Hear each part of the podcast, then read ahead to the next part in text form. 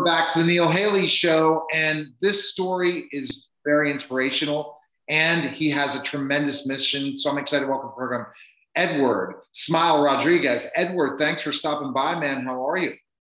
Oh, I'm doing fantastic, Neil. I'm really happy that you asked me to your show. Absolutely. Let's kind of go into this first a little bit of your background, then we're going to talk about the challenges you're going through and now how you're overcoming those challenges with such a great mission. But let's first learn your background. Thank you. Yeah, there's there's a lot of challenges going on, and and you know I have been blessed to be able to find ways to get through them and come out the other side. You know, spreading happiness, spreading joy, and doing whatever I can to uplift the people that I meet every single day. Awesome. So what? So basically, tell us the story before I want to know what your background is. Like, what do you do? That type of stuff, and how it led to the, what happened. Well, I had a construction business for many years doing acoustical ceilings. Had 11 guys that worked for me. Uh, I was very, very successful. I was blessed with that, with very good people. Um, and, you know, I did a lot of handyman work. I, I had a cerebral hemorrhage in 2006. So that, that kind of brought my business down and I wasn't able to do the business. And then after I, I kind of recovered, I started doing handyman business and, and I was known as the happy handyman. Um, you know, it's it, it somehow seems that everything that surrounds me comes back to the smile because the smile is actually what actually saved my life. All right, so let's talk about how the smile saved your life. Well, you know, after I had that cerebral hemorrhage, uh, it was like you know I was out of it. I did right. not know what I was doing. Um, I was in a funk. I, I, had the worst headache in my life for four months. Okay, and I needed something to really start lifting me up my kids, they were great. They started bringing me funny stories. They were reading them to me. They were bringing funny shows, anything that I could laugh at. And so I started laughing like crazy. And then my head would pound. And I would laugh because my head was pounding so hard because I was laughing. You know, so it, it turned out absolutely beautiful. And as you know, laughter releases endorphins that can heal your body. No doubt. Yeah. So I, I was able to get through it and come out the other side. You know, after I had my hemorrhage, I fell into a depression. So the laughter, the smiles, and my, my daughter's smile actually got me through it, saved my life. Wow. And so then basically, what made you the so that, that, that giving the gimmick i call it a gimmick i'm a former professional wrestler smile and talking about how uh, and look at your branding right now with the smile and how you're trying to teach people to smile because the, the truth is if you know if you're not smiling you're not laughing, you're not having fun in what you do. What the heck are you doing it for? You know what I mean? And yeah. that's what kills us. We're, we're not smiling. We're, you know, we're, we're, we, we, we're not laughing. We're not having fun at what we do. It drains us. It drains our health. It drains us in so many aspects. So tell me how you came on that, got on this mission. Well, the thing, it's what people call tragedy. Okay. And I call it gifts that were given to me by the universe. Okay. Uh, first of all, my I brought in a business partner, and I, basically having him run the whole business. And I was going to step out and become a motivational speaker, and he kind of took me for about two hundred fifty thousand dollars, oh, so no. he could build his own business. Doesn't make you laugh. uh, but anyway, five months after that, and this is something that happened in a nine month period. Okay, so first it was it was the taking of the two hundred fifty thousand dollars, and then five months later, my oldest daughter was in a moped accident in Korea. With she was in with her husband, and she hit her head, and forty five days later she passed away. Oh my um, gosh! Yeah, that is the worst thing that's ever happened to me in my life. And then four months after that happened, I had a cerebral hemorrhage and had three veins that burst in the back of my brain, filled my brain with blood. And they told my ex-wife, call the family, he's dead tonight. And I fell into a depression. What else could I do? Right. I didn't know how to smile anymore. And so I decided I had to find something. I wasn't going to take, uh, you know, antidepressants and any kind of type of drugs to get out of my depression. So I started thinking, what is it that I can do? And I realized that in that ugly package where my daughter passed away was a gift. And that gift was her smile, her energy, yeah, love. And so I decided that I was going to collect 10 million smiles in my lifetime. And I started going around like a nut, smiling, waving at everybody, saying, "Hey, smile and wave." You know, that this my my name's Eddie. This is what I do. How can I help you? And just doing all kinds of crazy stuff. You know, and it turned out actually fantastic. It turned me around, saved my life, and I just been going ever since. Wow. Okay. So that's just such a great story. With tragedy comes opportunity in a way of how can I, why am I put on this earth? And from seeing, oh God, this is what's happening to me, I'm going to make the best of it. So, what's new with what you're doing? Are you going to get to the 10 million smiles? Are you getting there? How far are you away? I, I think I probably passed that a long time ago, you know, because I, I did a walk one time from, from Florida uh, to Manhattan, New York. It's a little place called Deerfield Beach in Florida. There's a pier there. I walked, you know, 2,000 miles. The way I did it, because I didn't walk straight up, I took the coast and I walked wow. for happiness awareness. Yeah. Started with $200, ended with $200, never knew where I was going to eat, where I was going to sleep, or what I was going to do in the day. And I got to tell you, I was able to prove that people are inherently good. They will step up and help you along the way if you allow them. That's fantastic. So, what's going on with? Is it an organization now? You're I know you're a speaker, yes. but what are what are what is all of it? It's so exciting because I mean, the smile is just something. Mm-hmm. I, I guess you got to. I guess everyone. The homework assignment from we're learning from Eddie today is guess what? how many times are we going to smile till we go to bed tonight? Or when we watch this radio, listen to this radio interview, or watch this podcast, how many times are you going to smile? And I and just because you bring up the word smile, I'm smiling more now than I was because I had a pretty good day. But what about yeah. when you have a great day? I'm going to smile at times. I'm going to put on a fake smile, but you really have to bring put on that new smile. So, what where are you going now with this? What's the next mission for you? Well, actually, what I'm doing right now for the last two and a half years, um, after I did that walk, I wanted to do another one, but colon cancer stopped me in 2014. They said, Whoa, Eddie, wait a second, you're not going anywhere. And I was like, Okay. So I decided to wait. And then I said, 2017, I was like, Boom, I got to go. And I found out I have stage four colon cancer. yeah, oh. the universe wasn't messing around with me. It said, Hey, you're going to sit down. And I said, No, I'm not. So I wrap my van and now I drive across the country spreading smiles. I've got smiles on my van. So when I drive down the street, everybody can see it. Says your smile is amazing. Uh, happiness is one smile away. And I just, I go everywhere. I went to 18 states last year. Uh, probably going to go to more now this year. I went to Canada like three weeks ago. They invited me in to spread my smiles at a pickleball tournament.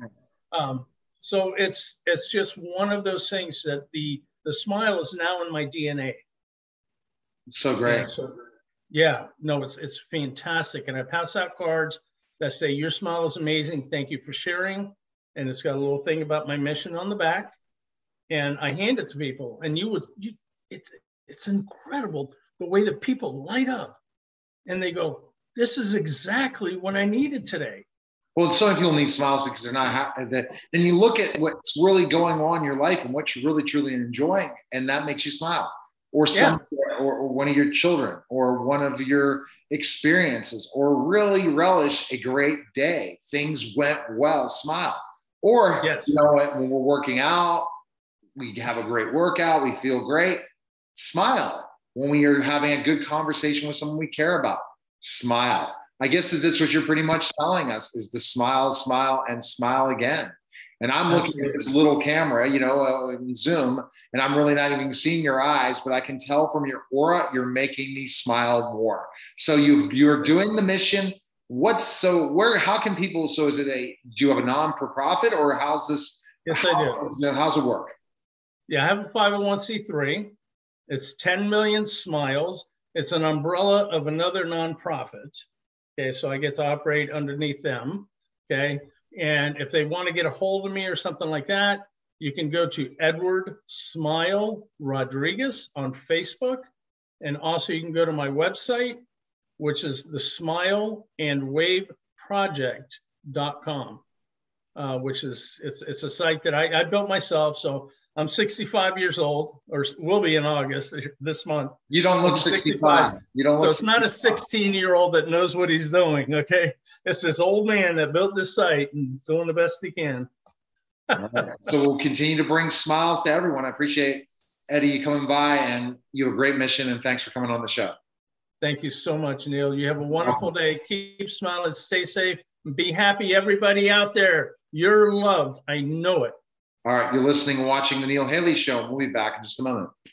We're back to the Neil Haley Show, and I guess this is the first title of a book that just made me think, and that's why I'm excited about my guest, De'Vannon uh, Hubert. He's my guest. He's the author of Sex, Drugs, and Jesus.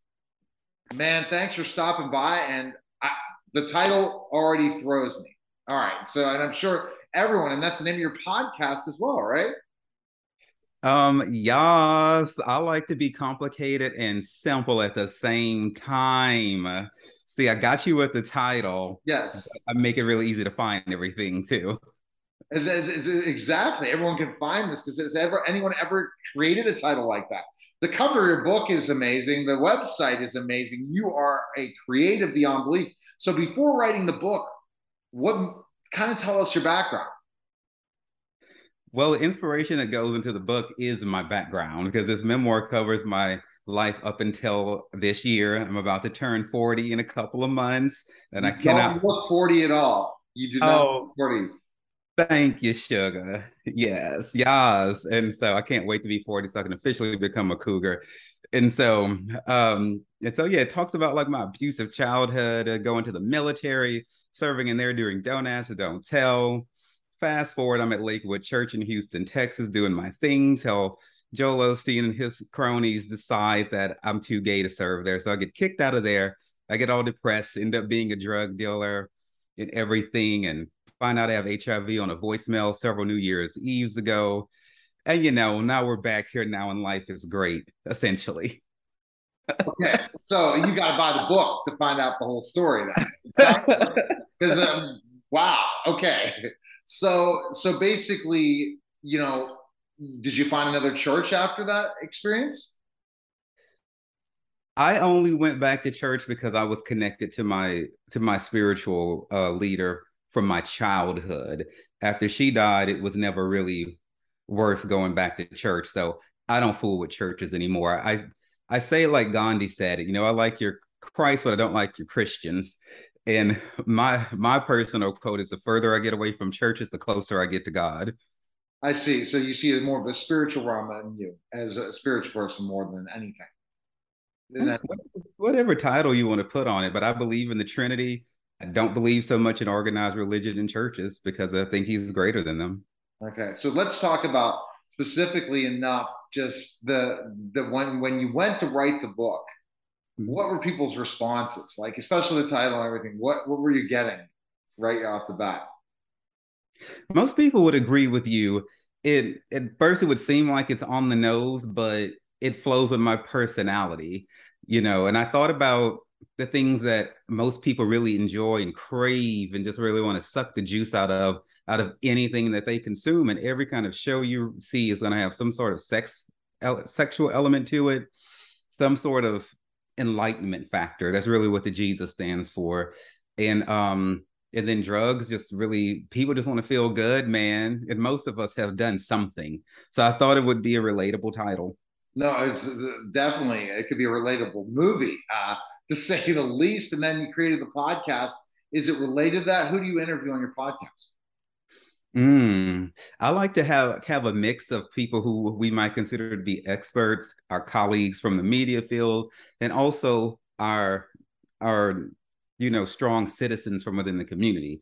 So I'll interview fellow podcasters, fellow authors, but then I'll also talk to people like say my own personal physician assistant who's been seeing me for the last 10 years. I did a show with her to talk about STDs and diseases and examine my own personal health and things like that. So I got it. So again, being you said so you tested positive for HIV. How do you treat yourself in that type of situation? It's a lot different than the days when Magic Johnson came. Well, the first thing is that the whole mental health aspect of it. Sure, I take a pill to keep the virus suppressed, but the way it threw me mentally was what I didn't see coming. And so you got to treat HIV with mental health and medicine and physical health too, you know, in order to stay on top of it. Wow. And then that's powerful. But your book has been able, I'm sure, been able to reach a lot of people to talk about a topic that is still taboo in a lot of ways. HIV and then being testing positive and everything, right? Right. One one could fall into the trap and begin to labor under the delusion that HIV is so like mainstream now, it's whatever. But nothing will ever make you feel good about feeling like your body's been invaded by something you can't get rid of. And so, yes, people do reach out to me with their fresh positive HIV diagnoses, wanting to know what's going on and what they could do. Uh, people still have stigmas in their minds about HIV. They think if we touch them, they're going to get dirty. That they don't want us to eat after them. I still hear this sort of stuff. So Man. it's out there. And how do that they break that stigma? It took forever in certain other things. How would people break that stigma to understand of what it came when the history of it when it first came out to now and understand to not be as fearful about it and everything? Uh, well, the first the first thing people have to do is recognize fear and that heightened emotion when it comes. We don't have to accept every emotion and thought that comes to our head. So recognize fear when it's trying to prevail over you and then gain knowledge. So when fear comes, go, I could be fearful here, but maybe I'll educate myself. So you talk to people, you turn on a good show like Pose, baby, okay, and follow everybody as they death drop across the stage and bring out all of those all of those moments. You grab books whatever your media is watch documentaries. You know it's all out there if they want to learn. And that's the key thing if they want to learn. And that's the whole part of the education things. So you're doing the book you're doing the podcast. What's the ultimate goal with all this? Because it's a lot of work and it's a lot of toil and what are your what's your ultimate goal honey you telling it right there like as mama RuPaul would say you better work and so it is a lot of work, work, work, work, work. And my ultimate goal is to not forfeit and take for granted the miraculous deliverance that I was given to be able to be resurrected from being a, a homeless, uh, drug addicted, dope fiend. And I mean dope fiend, just describing myself. I don't think that people are negative because they're on drugs. Right. You know, in Houston, Texas, to almost dying so many times to being where I am today. So my burden of responsibility is transparency and so my podcast and my book is all about putting myself out on display in painstaking detail so that everyone can feel they're not alone. So what are you doing now after, you know, being homeless and not homeless anymore, right? And transforming yourself after what you went through, you know, in Osteen's church and all that stuff and trusting and losing trust issues to HIV to all this. Where, where, where are you today? Well, today, honey, I am very, very happy. I accepted myself. I finally started to accept myself and I don't judge myself anymore. So I'm working on getting the voices from the church and from the military and from my dad's abusive house out of my head. And I'm doing that through hypnotherapy, you know, counseling sessions, a lot of prayer and meditation. And now that psychedelics have become a thing, I'm poking my nose into the possibilities because of the research that they're having with veterans, which I'm a veteran, with PTSD and how in a clinical setting how psychedelics can be used. So I'm sharing my story and I'm still discovering myself. You're still discovering yourself and what is so what, what is next like what do you so you're you're do you have a business with all the, the podcasts and the books or what are you doing? Mm-hmm. Well, they're all under down under media. Um, if, you know, in terms of the business aspect. So, so yes, um, I mean, I have an audio book which I narrated myself. Uh, I have my Kindle book, the paperback, the hardback, and then I have the podcast as well, which I'm learning how to monetize.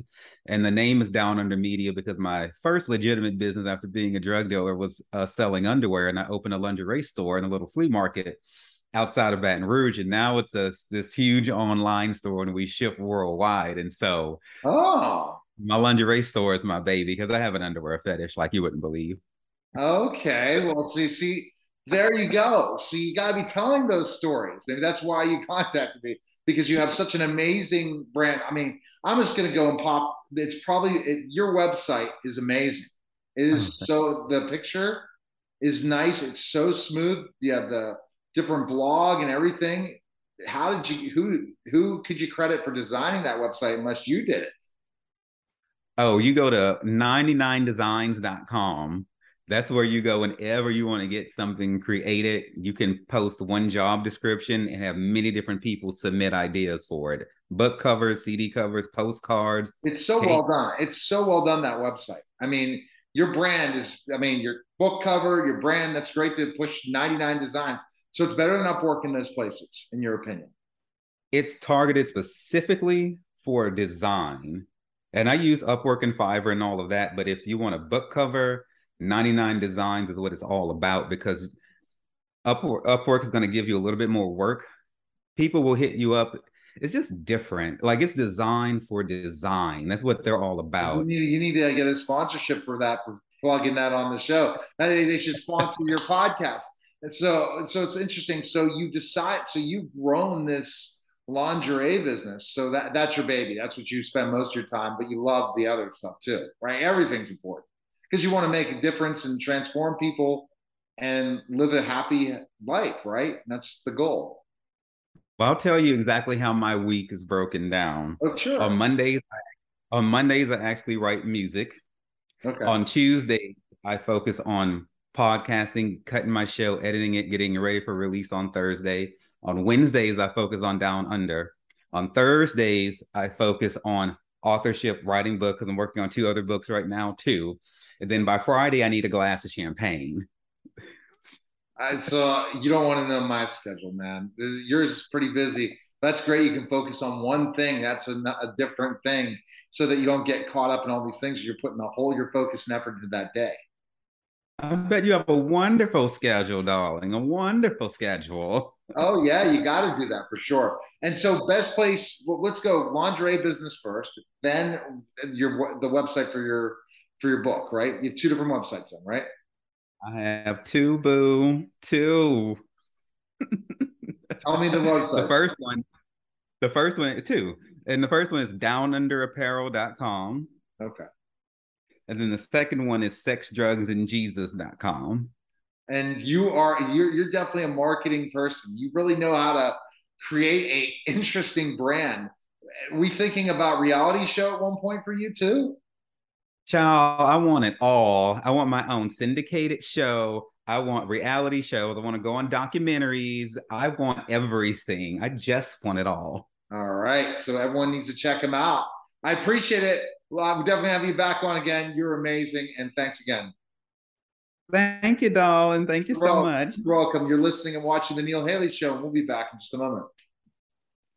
We're back to the Neil Haley Show here on the Total Celebrity segment. I'm excited to welcome my first, my co-host, Greg Hanna from Toss C3. Greg, how are you, man? And you know, it's always interesting to talk to different celebrities and athletes and learn their backgrounds. You've been learning a lot so far since we've been doing this, right? Uh, it's been phenomenal. All the guests have been amazing. I can't wait to talk yeah. to our guests today. Absolutely. So I'm excited to welcome program uh, former college and NFL player Kyle Auffray. Uh, Kyle, thanks for stopping by, man. And let's kind of go through uh, understanding you. Did you, where did you grow up and did you always want to be a football player? Um, born and raised in New York, um, just uh, north of New York City, uh, upstate near West Point.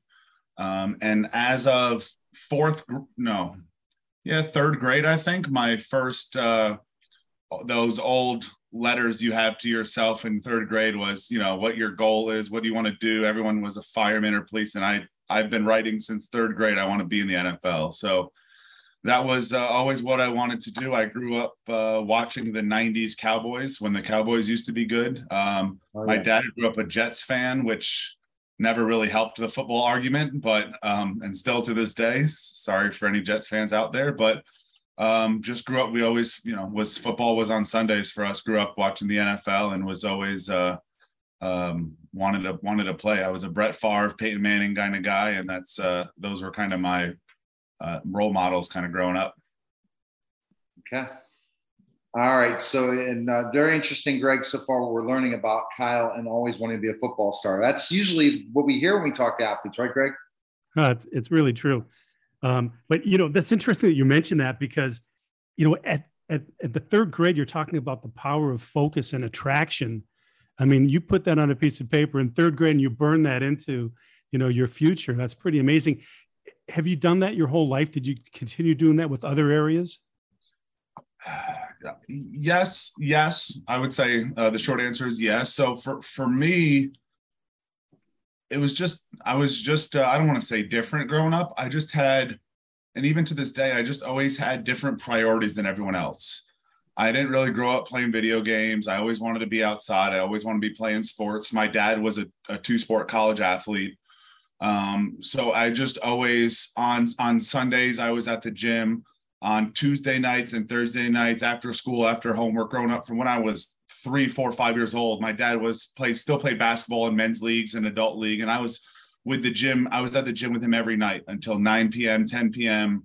Um, just always where where a lot of my friends were playing you know video games. I was I was finding a ways to get into a gym, get into finding a way to play some type of sports. Um, I was a big basketball player, traveled AAU.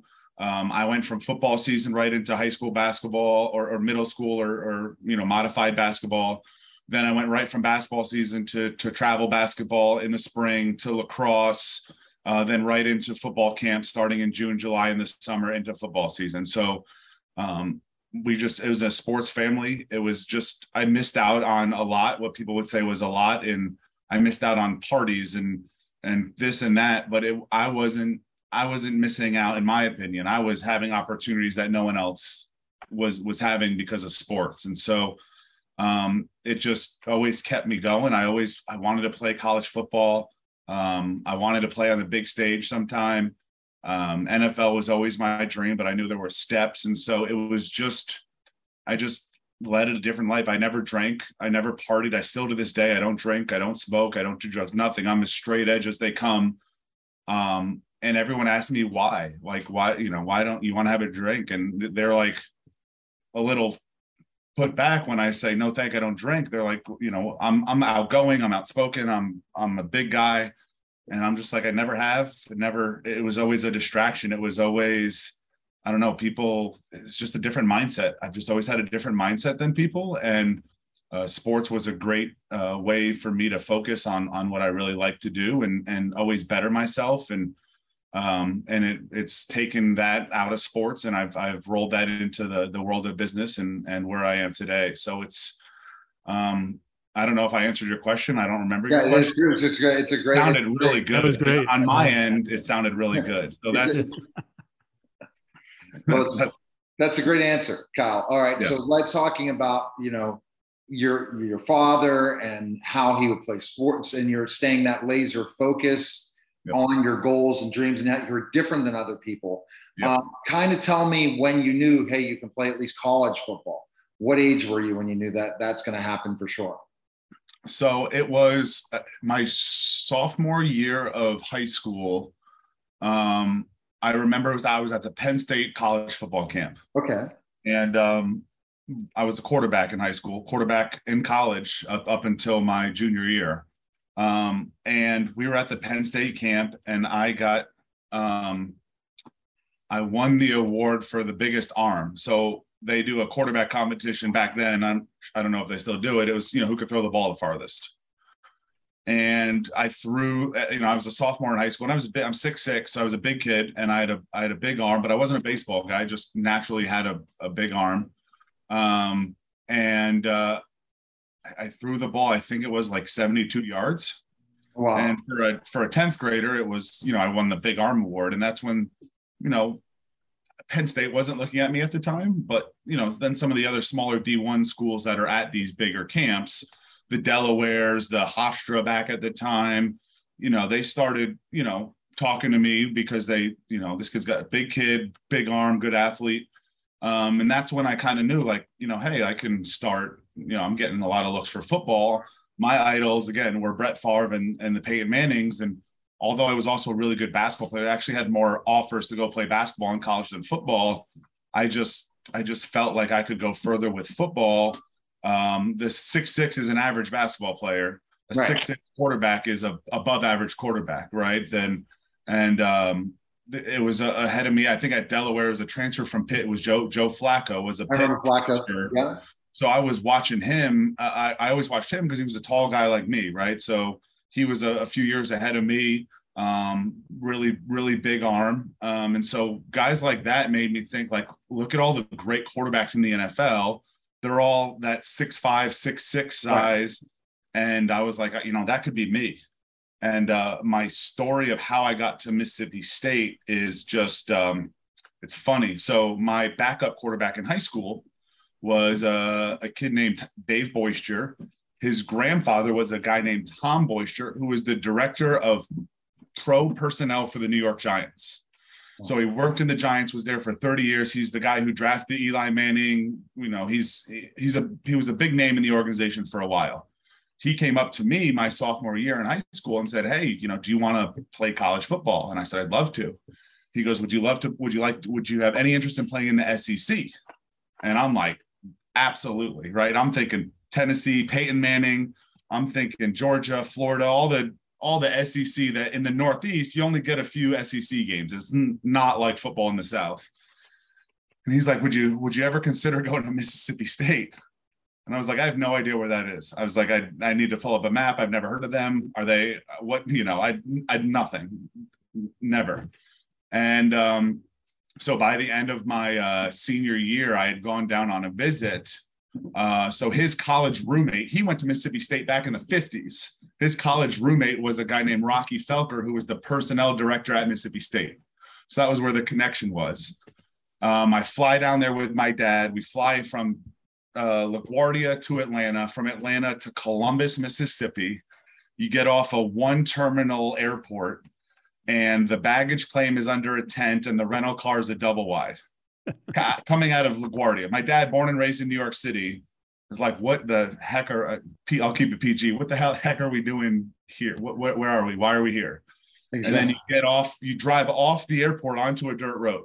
This was back in 2007, 2006. So a lot of development since then. But at that point in time, Mississippi State, the football program was just coming off a lot of sanctions from the previous head coach, NCAA violations, re, re, you know, recruiting issues, paying players, this and that.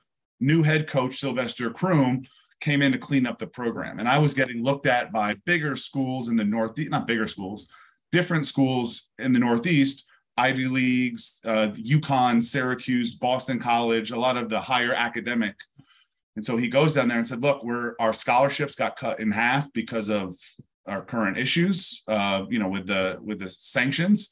But you would basically be able to come here and almost the full ride academically because uh, the academic standards in Mississippi are a little bit below those of the Northeast. And we drive out there in the middle. We're driving through cow pastures, and we're talking deep Mississippi into this gorgeous campus with this ma- i mean it was massive to me. It's 60000 person stadium you know double sided and i'm like i'm i'm I like i stepped on campus. I'm like i'm coming here. This is this is it. And um my dad's like well let's let's take a step back. Let's consider all the options. I was like there's no other option. This is where like this is the football. This is the south right? This is college heaven and then I just remember I, I went down, I, I ended up going there, uh, went down there um, middle of the year. I had gone to prep school for a year, so transferred middle of the year. Get there in January, off season workouts, everything's going well. We get there that first game, fall camp, my freshman year, true freshman year, and it's LSU opening night at home, and we lose 49 nothing and they were down to we lost all three quarterbacks out in the first game. So it was down to a JUCO transfer, a walk on, and then me. And I was very nervous if we continue to play the game anymore that I might have to actually play. Um, but it was it was great. It was a life changing experience for me. Some of my best friends are still from Mississippi State that I talk to every day, and uh, I'll tell you anybody listening that college football in the South, especially in the SEC, is a whole another animal. It was back then, it still is. Um, and uh, I loved every minute of it. So that's my how I got to. I know I'm sure the question was coming. How do you get to Mississippi State from New York? So I was. No, I, I, I, like I like the the story, Kyle, because you're to, you're a good storyteller and you told the story, and that's what people and it's interesting, Greg, always to look at that. My recruiting story I played Division three college basketball at Western Maryland, which is McDaniel College, and then I ended up going to go play at La Roche. I'm a legitimate six foot ten. I was not the greatest basketball player, but I was pretty good.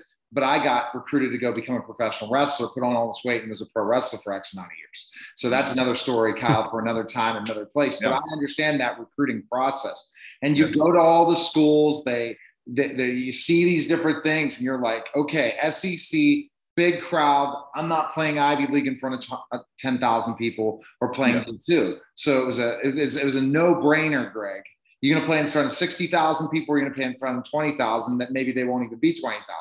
And are you going to have the opportunity to be in the best league in, in college football, the SEC? So there's the no brainer, Greg. Oh, Yeah. that's crazy. Well, Kyle, did you get to play that game, that first game? No, and I, I, I unfortunately I had a knee injury. I dislocated my kneecap when I was there in the off season, um, and then um, I was I was just a backup for for a little while. They had some uh, coaching changes. Coach Croom, there's actually I think at ESPN 30 for 30 on him. Um, great coach, great man. Um, he was the first black SEC coach, um, and uh, he came from Green Bay, so he was actually Brett Favre's uh, offensive coordinator in Green Bay. Brett Favre used to come to our practice because he's a Mississippi guy, which was like a dream. Meeting him was a, Yeah. a dream come true for me. His Brett Favre's daughter went to Mississippi State. Uh, wasn't my motivating factor. Um, didn't work out. I, I met her once or twice, but um, it was just it was a whole eye-opening experience for me. So I was essentially a walk-on there. I was on an academic scholarship, but essentially on paper I was a walk-on. And then the new coaches, uh, when Coach Croom got let go, the new coaches were coming in. Dan Mullins came in um, from Florida as offense coordinator, the head coach, and I made it. He was bringing some of his quarterbacks and his system with him, so I, I actually made that decision um, to transfer. I transferred up to New Hampshire for my last two years, which hindsight's twenty twenty. I wish I may, maybe wouldn't ha- wouldn't have. Um, New Hampshire was great, gave me afforded me the opportunities, moved me to tight end, this and that. Uh, wasn't the path that I had imagined for myself, but you know that's uh, you know it is what it is. Worked out well in the end for me. Um, I appreciate all my time and my people at Mississippi State. I appreciate my time at New Hampshire, and uh, ended up uh, again giving me the opportunities to to be a uh, undrafted free agent in the NFL and end up signing with four teams over a few years. So uh, it is what it is. It was it- it- you know You gave you the opportunity, and would that opportunity came in as a quarterback? Yeah. You think if you would have stayed quarterback and not transferred to tight end, played at tight end, could you have played in the NFL and quarterback? I don't know. There was some pretty good talent coming out of Mississippi State when Mullins got there. I don't know if you heard of a guy named Dak Prescott. Uh, he was pretty good. Oh yeah, yeah, uh, Um, pretty good. Wait, and really good. so, so I mean, you know, there's yeah, there were some better fits. I, I know how the politics behind college football work and call it politics, but you have relationships with coaches. Coaches leave, and now it's even worse with the NIL rules. We don't we don't have to go there. That's a whole nother two hour podcast. But you know, there's you know, there's there's system quarterbacks in college. It's a big system program, so. I didn't think I was a good fit for the Dan Mullen system because it was a run, run, run heavy quarterback hybrid, like the Tim Tebow's. Think of a Tim Tebow Okay. type. and you're I six saw six. myself That's not going to work. That's not going to work. Yeah, I saw myself as more of a passing, heavy passing. New Hampshire was actually Chip Kelly was the offensive coordinator at New Hampshire Okay. before his run at Oregon and, and now UCLA, oh. where it's that run and gun, throw the ball 60 times a game. That was more appealing to me. Um, and then he ended up when I transferred there, he had left for Oregon. So it, there was just a lot of uh, constant adversity that I faced throughout my career, which at the end of the day made me a, a better person and who I am. So um, I could I could put my head down and be upset about how it was, and it was a really hard decision for me to leave Mississippi State because I had built great friends. I loved it. I loved the campus. I I still consider myself a Mississippi State person, uh, even though I'm not a true alumni. I didn't graduate there. I go back to the games every year. I have friends there. I have uh, you know, so it's uh, my, my heart and my home is in uh, Mississippi State, even though I live in Atlanta now. But um, that's uh, it, was it was all a great experience that that molded me to who I am today. So it's uh, pretty incredible stuff. Um, yeah, so you mentioned you had the chance to uh, be free agent at four NFL teams. Yep. Um, if I'm not mistaken, one of them was New England. yes, You know, being that that's my home team. There you go. You had a great story to tell me about New England Patriots. So I do. New England Patriots. So I don't know if this is exactly how it played out, but I was with the Cardinals my first my first NFL season. I was with the Cardinals in the whole offseason through camp. Uh, got let go. Uh, was dealing with a back injury. Got healthy. New England brought me in for a workout like four times. So on the Patriots was a guy that you guys probably know, a guy named Joe Judge, who was the head coach of the Giants. He's now back as the OC quarterback coach of the Patriots today. Joe Judge was a my GA at Mississippi State. So he was the GA at Mississippi State, which is why I said you got to know again, coaches knowing you, this and that. So he uh-huh. could he was able to speak for who I was as a person. He knew me when I was younger. Um, his his now wife uh, is was on the soccer team at Mississippi State, um, and so having a familiar face and knowing somebody walking into an organization like that is a big help. He was a special teams coach. Um, he's a brilliant coach. He's very very good, very professional, um, and I'm sure my name being on the board and him being like, yeah, I know that kid. Let's at least get him in. Um, it was great. Um, I was in and out. Uh, I was a good fit for them. I'm that blue collar, hardworking guy. I'm not the most talented tight end in the league, but I will give you 120% effort every single snap, which is what the, the Patriots way. Um, and, you know, just being able to be there for, for the off season with them. Um, unfortunately, I, I was uh, there because Gronk was injured. I was Gronk's, I was one of their, uh, I added depth to their roster in the off season when Gronk was recovering as soon as he got healthy, I was uh, soon shipped off to the Cleveland Browns, which is a downgrade, uh, to say the least, in a positive way. Um, and that year was 2014 when the, uh, the, Patriots went on to win the Super Bowl. So I went from possibly winning a Super Bowl ring to a stint with the Cleveland Browns, uh, which didn't pan out. Um, and then I ended up with the uh, uh, Oakland Raiders for my last my last stint, their whole coaching. I was there with uh, Jack Del Rio and that whole squad, and their whole coaching staff got fired halfway through the season. Uh, David Allen, excuse me, was the head coach. Jack Del Rio was was there. The whole coaching staff got fired, and they let you know a bunch of players, and that was my last uh, NFL appearance. But um, listen, Bill Belichick is the greatest coach in NFL history. It's not arguable.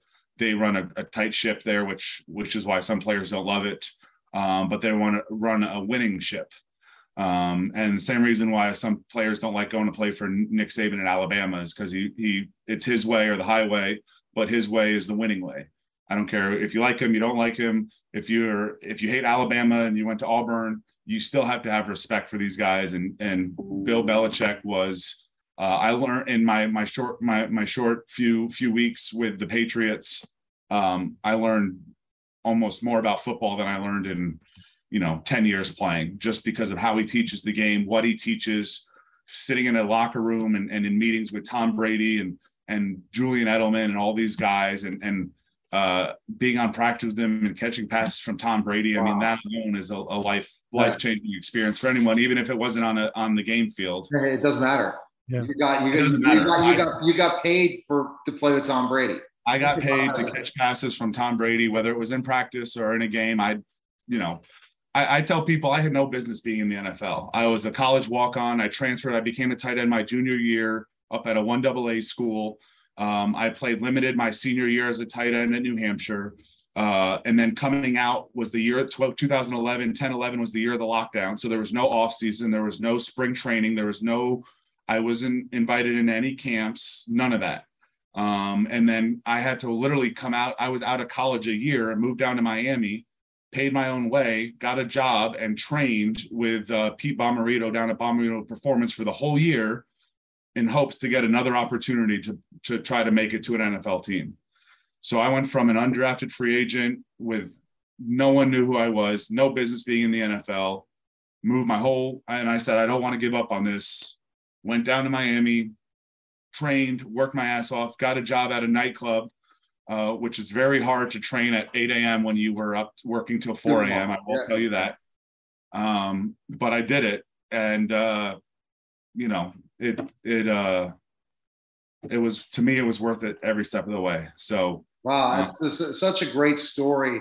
Uh, yeah. Uh, just to know. And I, don't, I don't tell it enough like that. I don't tell all that So that's where we need to talk. We need to talk. Uh, that's what I do is help people with stories. I loved your brand on LinkedIn, your look. We got to talk about that. Uh, an additional call down the line to find out what you're doing because I know I understand this. I'm a legitimate 6'10, you're 6'6. So we're going to have to at one point hang out uh, whenever I'm in Atlanta, hang yeah. out together and all that stuff. But what I hear in this story is perseverance, a story of perseverance. How many people get the opportunity to play in the NFL, get four teams, get to play with these amazing people, but to have that story with the Patriots? and get four teams to sign me, and all of them where I walked in on a workout basis to as a tryout, and all four of them signed me based off of one workout. That just shows in that these stories. I mean, literally, I, I hear these stories all the time, and that's what the NFL is about. People have to understand the NFL is about if you can work with people, you can do certain things. There was a lot of players better than you in Mississippi State, and you made it to the NFL, and they didn't. So there you go. That's a because how many play eh, the numbers crazy. So it's a business and you yeah. understand that business. So I'm going to go right now, Greg, just to ask him a question about life after football, what he's yeah. currently doing, and get one more question for Greg. You can ask Kyle that after that. So tell me life after football. What are you doing? So I'm currently doing like 500 things. Um, I am the the the big thing is uh, two things right now. One is I'm I'm one of the um, business directors and advisors for Comcast Sports Tech. So we run a sports. There's a sports tech accelerator here in Atlanta um, that it's a 12 week program. We bring in 10 startup companies that are in the sports world every year. We help them develop them, um, improve their, their product, their sales pitch, their deck, uh, help them in any ways they need it. Um, it's a hands on program. And then we take them out to the Comcast partners, uh, which is NBC Sports, the PGA, uh, NASCAR, WWE, and we help build those technologies and innovation for those sports entities. Uh, we then also continue after the program, take them out and help where we need it. So if if the NFL is interested, or Major League Soccer, or or wherever they need help with, or maybe just commercial businesses. Uh, Comcast has, you know, their their commercial side, Comcast Business, Comcast Food and Beverage. There's a lot of plug and plays for these technologies outside of sports as well, and I continue to help a lot of those startups. Um, the other thing I'm doing right now is it's also a health tech startup. It's called Managed Health. Um, it is a uh, it's a proactive wellness, uh, health and wellness uh, benefits program for businesses. Um, it also comes with a lot of tax incentives uh, provided under the Affordable Care Act. And we go into any companies, 50 to 50 million employees, it doesn't matter the size, and we help them offer um, a great um, additional benefit to their employees. It's not, it's separate and away from major medical. It's a total uh, it's a it's a wellness preventative, how to help you lose weight, how to help you quit smoking, how to help you lower your A1C, whatever it is. And for that, it offers tax deductions to the employees and uh, FICA tax savings to the, the businesses. So, for instance, a business with a thousand employees, uh, if all employees were enrolled in our program, they could save up uh, about six hundred thousand dollars a year in, oh, in payroll taxes. Is that so your business? Great. Is that your business, Kyle? Yeah, man, it's called Managed Health. You can go to managedhealth.com. Um, that's what I'm doing now that the Comcast program's over. Um, I'm on I'm on the advisory board for for Managed Health. Um, as and but now that I have a little bit more free time, I'm spending a lot more time doing that. Um, and so I do a lot of business consulting. I work with uh, about six or seven of the startups in the program from the last two years. I, I keep helping out with them. Um, and then I'm, I'm doing the, the managed health thing right now, which is taking off, especially with the current economic situation. Employers are looking for ways to A, save money on taxes, which we help with, B, add great benefits to their employees, especially with a lot of the health concerns going on in the world today, if you haven't paid attention for the last few years. Um, and then B, it's it's a way to kind of help fight, you know, help on the tax savings for the employees a little bit. It's not doesn't compete with inflation, but it's a it helps a little bit for them to save uh, with their some of their pre pre tax deductions. So it's a really great product that we're rolling out. We just did a partnership with ADP uh, last month. So ADP has 26,000 businesses that they do payroll with. So we're starting to implement our program with some of the ADP uh, companies as well, and, and we just have a lot a lot going on. That's a big name, but uh, we work with uh, you know McDonald's and Amazon and and some really large entities. So this is uh, we're excited about uh, the future of, of, managed health. So, all right, Greg, you have one more question for Kyle. Great. So, two two quick ones. to tie into one. So obviously, you've got a great entrepreneurial uh, bent, Kyle. And uh, where did you get that from? Um, and in in the entrepreneurial world in business, do you prefer like the operations side, marketing, or sales? So I got it from my dad. To answer your first question, so my dad was a financial advisor, worked on Wall Street growing up. Uh, then uh, started working. It was back in the day with Smith Barney, which is now Travelers Group. There, there's a throwback for you for all you financial people listening. But then he went off on his own, and when it was when me and my sister got to about middle school that he went off on his own. And looking back now, the reason is because it gave him more flexibility for a better work-life balance. So my dad uh, never missed a sporting event our entire lives for me and my sister. And if we had competing events, my mom was at one and my dad was at the other. And that was something that they always prided themselves on. And it meant a lot to us. It meant a lot to me. And because my dad went off on his own, it gave him that affordability, right? He could still make a good living, provide for his family, but have that quality of life too. If I if if I have a travel AU tournament in wherever. If I'm in, again, we grew up in New York. We have a tournament in Florida or or Texas or wherever. He could be there and come to the games and still work and take calls from wherever.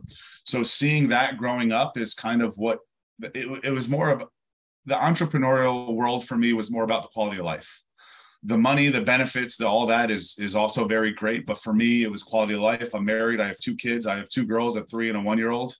Um, we we want more kids down the road, and being able to sit at home right now and take these calls and then I can take a break for 10 minutes and go see my kids and and play with them and this and that is I think something how the world is shifting which growing up that wasn't existing right it was I see you I leave at 8 I commute to work, be home at five, be home at six, be home at seven. If my dad had to commute into Wall Street every day, he would leave at five thirty-six and be home at eight at nine every night, and I never see him. Right. My dad grew up without a father. His father left their family, abandoned him when he was four.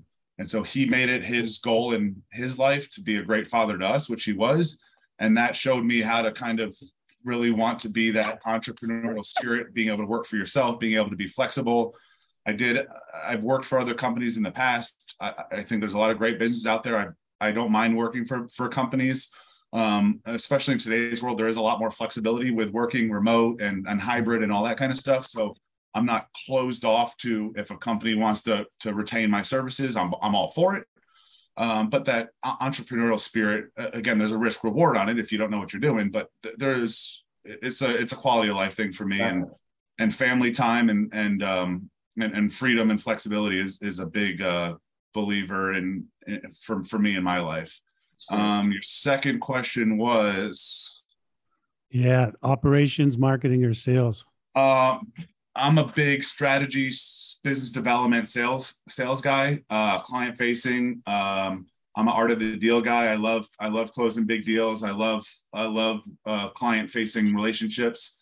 Um, I don't I love building things. I love that's why I love this this accelerator program. I'm, we're building helping companies build. Yeah. We're helping startups grow. Um, we're, we're making a difference. It's that that is there's the it's a twofold, right? It's the the, Absolutely. the building it's the growth and the building and that mindset that comes with it, which has been a part of my whole life. Plus, it's the doing doing well by doing good side of it, right? I'm I'm I, I can take care of my family while helping out others, helping out others grow, lifting other people up, right? The what the tides, uh, you know, the exactly. rising tides raise all ships kind of deal. I'm a big believer in that. Um, personally, uh, for my family, for businesses that I work with, if everyone can can be better, be more positive, be more optimistic, um, if I can help people close big deals and help other people who have these dreams of their companies and their startups take to the next level, Absolutely. I'm I'm all for that. All right, we're gonna we're running out of time. Yep. Kyle, here's the thing. I'm telling you right now, I see you going out there and making money as a speaker because really the stories that you could be telling about Belichick, all those different things, we're definitely going to chat sometime. Best place we can find information on you, Kyle. Where can we go? Is it LinkedIn? Is it I would just say link. Yeah, you can Kyle Auffray. I'm the only Kyle Auffray in the world. Uh, you can search me pretty easily on Google. Um, if you need me, I'd love to be a speaker. If TEDx is listening, I'd love a, I'd love to do a TED talk um, or whoever else. Uh, I've always wanted to be a speaker and, and, motivational speaker. I've just never known about how to go that so route. we're going to definitely talk. I have I have those ideas. You need to write a book, doesn't he? Greg, he needs to write a book. 100%. Yeah. There's with his story and everything because everyone wants to play in the NFL. His story was different. He has different stories and he has that entrepreneur mindset. All right. And your website again, Greg? Yeah. Tossc3.com. All right. Fantastic. Appreciate it, guys. Uh, thanks again. And Neil, Greg, thank you. All right. All right. You. You're listening and watching the Neil Haley Show. We'll be back in just a moment.